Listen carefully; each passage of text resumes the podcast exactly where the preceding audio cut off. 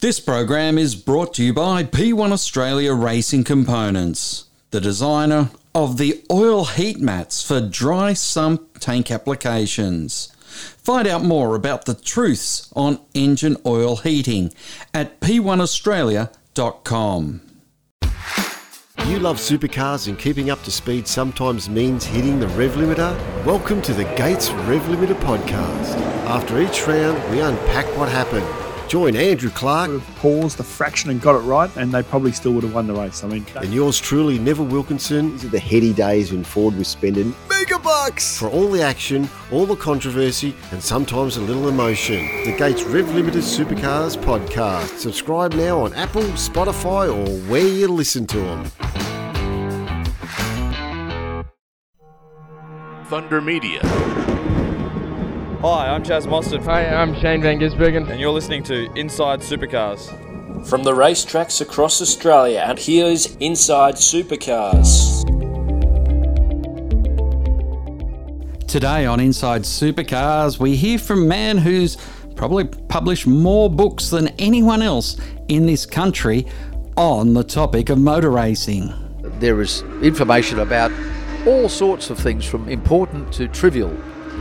And that's what made them such a good read.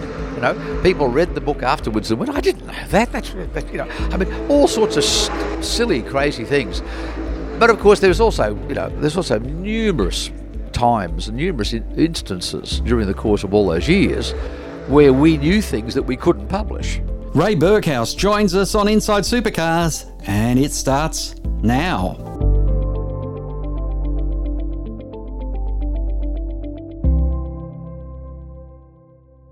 As our look at books in motorsport continues, we're joined this week by, well, maybe he's the godfather of the motorsport book industry in Australia, Ray Berghouse. It's great to have you back on the show. And can we talk about your publishing career, but more importantly, let's talk about one facet of it the Great Race Book. At what stage did you start publishing the Great Race Book? How many, how many years and, and how many things had come into putting that idea together? Well, it's an interesting exercise because way back then, uh, if you'd remember, in the early days of the Bathurst race here, uh, James Hardie Industries, Hardie Ferodo originally, which was one of their brands, uh, brake pads, then James Hardie Industries as a group were the sponsor of the race. And when we got to, and I always counted the race as starting in 1960 at Phillip Island because it really did. I mean, that was the first 500 mile race. In 1962, it moved to, to Bathurst because the, in 1961 they'd torn the the hell out of the, the racetrack. 61, 62? Anyway, it, it, 60, 61, yeah, 62. So uh, Phillip Island basically said, go away. Uh, our tra- racetrack has been destroyed by you guys. Uh, moved to Bathurst. Bathurst then in 1962 held a six hour race up here for combined field of cars, sports cars, all sorts of things. And that would have been the Easter long weekend? Correct. No, no, actually, no, it wasn't. It was the October weekend. Uh, because in those days, the Easter weekend was bicy- motorcycles on Friday, Saturday, and cars on Sunday, Monday. Okay. Anyway, cut a long story short, uh, with James Hardie being the sponsor of the race, it just so happened that we were coming up to the uh, the 20th anniversary of the race. So 19, 1979 was the 20th race, and 1980 was the 21st race what I did was I approached James Hardie Industries to say, what about we do an anniversary book on the race that you now sponsor? They thought that was a great idea, and they also happened to own a company called Lansvale Press, which were a book publisher. And so I did a deal with the book publisher. I got my good old mate and ex partner Bill Tuckey to write the book, which was the first 20 years okay, and we included 1980, and it published in 1981. So what we used to do, because in those days printing in Australia was far too expensive, we used to print it offshore in either Singapore or Hong Kong. But that took months and months. So we would do the book immediately after the race, but it wouldn't publish till approximately August of the next year because in August of the next year, that was when it, it, uh, enthusiasm for the next race was coming up. So we put it out in that time frame. Well, the first book published in 1981 uh, pre the 1981. Uh, sorry, yeah, 1982. I'll get it right in a moment. It's a long time ago. Um, and we put out, I think from memory, 20,000 copies. And then a month later, they printed another 10,000 copies. And a month later, they printed another 10,000 copies. And the managing director of Lansvale Press was looking at me as if I was his, god, his golden child. And so uh, I said, Well, that's, you know, I expected nothing less. so uh, the next meeting we had was I think we should do an annual on the race because we can't wait for another nine years to produce another history book. So in 1980, in the 1981 race, which was won by Dick, as we all know, uh, uh, we won't discuss the, the ways and means why he ran the race. Um, and so we produced a book post 1981's race, which published in 1982, and that started the cycle. And then subsequent to that being done, and subsequent to my company's growing during that time frame, we eventually took the book away from Lansvale and pr- published it ourselves.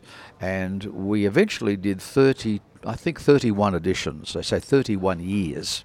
And in that same time frame, we published the 20 year history, which started it, the 30 year history, the 40 year history, and the 50 year history. So there's been a number of you know, history books written. Admittedly, a lot of the original stuff is basically the same. You know, you, you just roll it over because you've you've said the story, you've checked all the facts, you know it's correct, and then you just republish it because you're publishing it to an audience who didn't see the first books. They were long gone before they were even born. Right? So you're looking at a fairly lengthy time frame uh, with Bathurst books. Unfortunately, you know, with the advent of the internet and you know all of the things of modern technology, uh, it became less and less profitable, uh, no less uh, enthusiastically uh, met by the audience. They all thought the thing was fantastic right to the last minute, but it just got to the point where it was less uh, financially viable, just, just simple numbers. And you know, uh, you know, publishers like myself and everybody else, we're in the business to make money. We're not in the business to be philanthropists. So Chevron was post the the start of the Bathurst era books.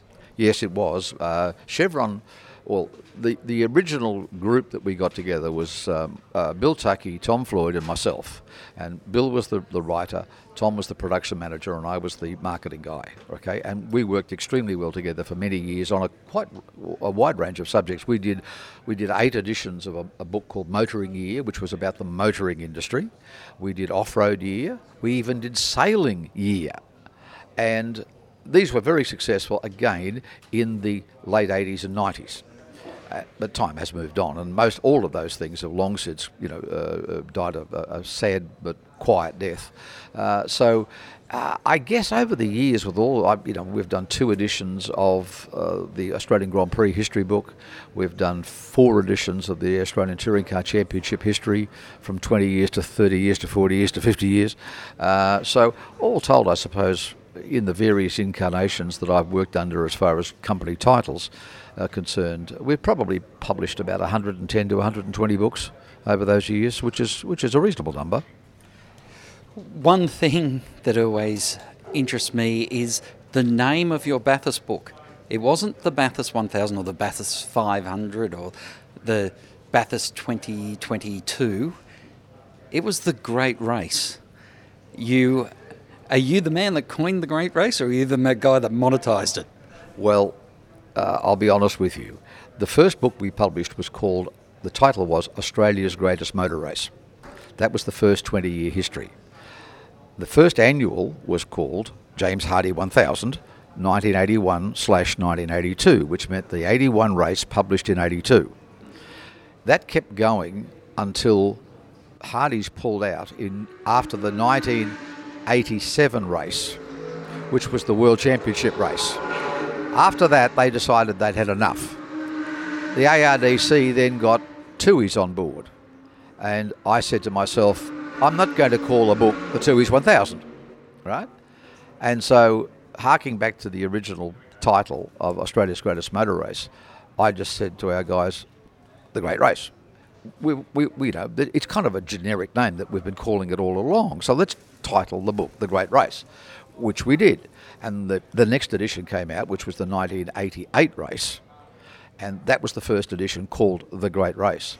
And my good old buddy from Channel 7, Mike Raymond, got his first copy of that book and said, What a ripper idea. And he immediately stole it. The Daytona 500 is the great American race, as they like to coin it. The Indianapolis Motor Speedway is the greatest spectacle in racing. It makes sense that the Bathurst 1000 is the great race. Well, it, it did make sense at the time. It certainly sold an awful lot of books, you know, and uh, you know we still own the copyright on the name because we're still publishing a magazine under that title. So, uh, you know, it's one of those things that's been around for a long time. And of course, you know, it would have been wonderful if I'd been A, smart enough, and B, able to copyright the name. I can copyright it in a publishing sense, but I can't copyright it in terms of people's usage of it. Otherwise, I would, I would have been very rich by now. Can you imagine if you could charge everybody a dollar every time they use the name? I can actually, and it's a lot of money. But that also has a self fulfilling uh, part of it too. You've used the name The Great Race, you've got to book The Great Race, and Mike Raymond keeps calling it The Great Race. As soon as you walk into the shop, it jumps off the shelf at you. Exactly, and I mean it was a symbiotic relationship. You know, I mean we, I, I never, never bitched too much to Mike. You know, even though we, we, you know, we, we had this kind of a slightly frictious, fractious relationship about the name because I knew he stole it, he knew he stole it. but you know, it's one of those things where you, you, you don't have claim over it. You can't actually say, "I'm terribly sorry, Mr. Raymond, you can't use that." You know, it becomes uh, part of the what is called the public domain. You have had an interesting career, to say the least. But what turned you into working in the publishing area from having a love of photography and being involved in the photography side of the media? What was the next step that got you into the publishing side? accidents. Most things in life are accidents. Uh, you either you, you, an opportunity arises, it's presented to you. It can it can be present for days, weeks, months, or only minutes. As it turned out, uh, after the 1968 London-Sydney Marathon that, that I, I was driving a photographic team on, um, I discovered on that just purely coincidentally that I had a, a reasonably good eye for photography because I was bored out of my tree once I got the photographers to where they needed to be. We could be standing there for six or eight hours filling, filling the whole uh, uh, field through. So I started taking pictures and it turned out that, that I was quite good at it. Um, I thought I can make money out of this, so I decided to become a motor racing photographer as a part-time gig. Um, that became a full-time gig relatively quickly, and because I was reasonably uh, in tune with the commercial side of motor racing, I knew that you could make money out of it not by producing 10 by 8s to sell to the punters for $2 each, but by selling photographs to the sponsors who used them in those days in newspaper advertising. And so uh, we would contract to, you know, Ford, Holden, Chrysler, Dud, uh, in those days Datsun became Nissan, Toyota, Dunlop, Goodyear, you know, Castrol, Valvoline, Shell, Mobil, BP. We had a whole range of clients, and that put me into a position where I knew an awful lot of people in that side of the business. And Tom Floyd came to me, who at that stage of the game in 1971 was uh, running Australian Motoring News pretty much on his own. And uh, he offered me the opportunity to join him in a, in, in a marketing role, which I, I accepted. And I got into publishing in that way. Uh, I'd known a lot about publishing because I was also providing material to publishers like KG Murray, who did Wheels and Sports Car World in those days, and modern magazines with Modern Motor and so on. So I had all of those contacts, and it was relatively easy to just stretch out and say, hey, fellas, I'm over here now. And it was quite funny. In the days when we were doing motoring news, um, I would go to events, I would take pictures, I would sell those pictures to, say, Castrol and Holden, right? And Castrol and Holden would then produce a full page ad for the newspapers, right? And that ad would appear on the Thursday of the ra- after the race meeting in the national press. But I knew that they were doing that, so I would sell them the photograph to make the advertisement from, to say we won, and then I would sell the agency to put that same advertisement in our magazine. so I was, I, I was double dipping, okay? and that went on for quite a long time. Um I do remember once that uh, the, uh, I think the, the, the, this will never happen again up here, but do you remember the year that Gossie and KB won up here at Bathurst? Well, I had a contract with both Dunlop and Goodyear. Now, on that day, the race started in the dry, and Gossie was contracted to Dunlop, and he was running on Dunlops. And then halfway through the day, it rained, and Dunlop didn't have any rain tyres. So Gossie had to buy a set of Goodyear rain tyres from Frank Matich, who was the Goodyear dealer for Australia. So I provided the pictures to my clients, Dunlop and Goodyear, and on the Thursday after the race, in every newspaper in Australia, there was a full page ad for Dunlop saying, We won Bathurst, and there was a full page ad for Goodyear saying, We won Bathurst, and coincidentally, they chose the same photograph. and of course, they were both right. so, I mean, that's never going to happen again, ever, you know. You had an eye for photography. What does that eye do when you're publishing a book that is so dependent on the photos to encapsulate what the words are trying to tell people? Really, you've got to be able to think what it, will it look like on the page. And you've also got to think the art director has got to create every double page spread of every book has got to look similar but different. And so you, you take various shots, you know, around Bathurst for argument's sake, there's, there's probably 30 or 40 you would call standard shots over Skyline, going into Hell Corner, Murray's Corner. But if you're going to, in a book that like we used to do with The Great Race, 256 pages, so approximately 220 of those pages were going to have pictures on them. So you don't want to use the same angle of photograph 50 times. So you've got to have all these different angles so that each spread has a different look to it, even though it's similar. Uh, it's kind of a comfort zone thing. And so you, you have to have 50 or 60 or even more different angles that the art director can choose from. So he has, you know, Peter Brock on, on this page going left to right, and then 30 pages later, he's got Peter Brock going right to left, right? So you, you mix up the you, you, mix up the pudding, as it were, so that each spread of the of the book looks different but has the same sort of comfort feel to it. If we talk about, let's go with the Brock Moffat era, you've got uh, Perkins in there at the end and, and Goss and all those guys. But we had a field of 55 cars. Did you have a commitment or did you have it in mind that you wanted to have at least one photo of every car or did you have to look at what the narrative was to determine what the photos were, or did you tell the writers what the narrative had to be to fit around the photos? No, the, the narrative was the narrative. Uh, all the way through from when Bill started, and then and then uh, Steve Normoyle took over, and so on. Uh, so that was fi- set in stone. You know, the story is the story, okay? But yes, it was our principle that everybody who's who signed on for the race week even, and there were quite a few instances where guys turned up on Wednesday and didn't even make the race. There was one famous incident where two guys turned up with a white Commodore and one engine and two sets of tyres and absolutely no idea what they were doing, and they were gone that afternoon. Right? They, they did one practice session, you know, lunched the engine, put it back on the trailer, and went home. But there is a picture in that book of that car because they at least started the event. They didn't start the race, they started the event. And so we would make sure that in every book there was at least one shot of every car. To the narrative now, and on 264 pages, I think I got that number right. Almost. Yep, close enough. How much of the book has to be about 1,000 kilometres or 500 miles, and how much of the book is about the preamble? We used to do a um, Monday, Tuesday, Wednesday, or Monday, Tuesday chapter.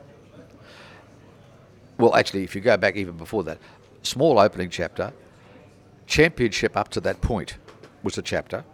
Then Monday, Tuesday was a chapter because in those the early days, practice started on Wednesday. It was Wednesday, Thursday, Friday, Saturday. So you had four days of practice, and each day was a chapter. So it, we, you tried to um, you tried to include everything that happened during practice and qualifying. One of the things that we used to say to ourselves was that um, our journalists would every year uh, the rule was each journalist would be allocated a certain number of teams.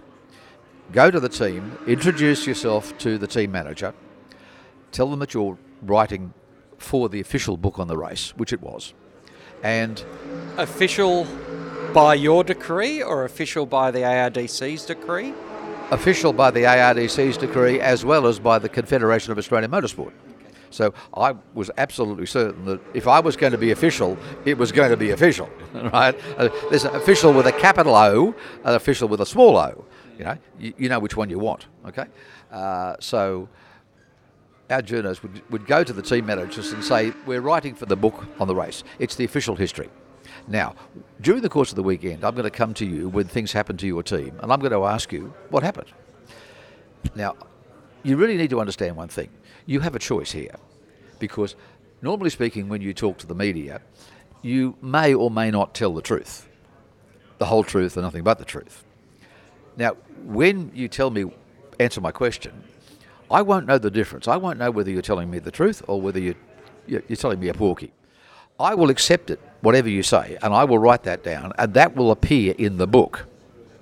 So you have a choice. You can either tell us the truth or you can lie to us. But whichever it is, it will appear in the book as the official record of what happened. Up to you, you choose. And that, of course, put a lot of team managers in a very uh, unusual and uh, sort of not normal situation because they're not used to having to tell the truth. Did, in the fullness of time, when you look at what you achieved, are you happy? And do the books stand the rigour of someone on their deathbed actually telling the truth?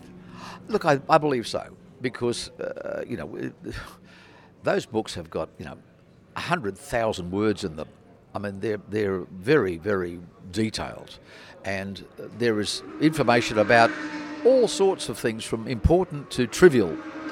And that's what made them such a good read. Know, people read the book afterwards and went, "I didn't know that." That's that, you know, I mean, all sorts of silly, crazy things.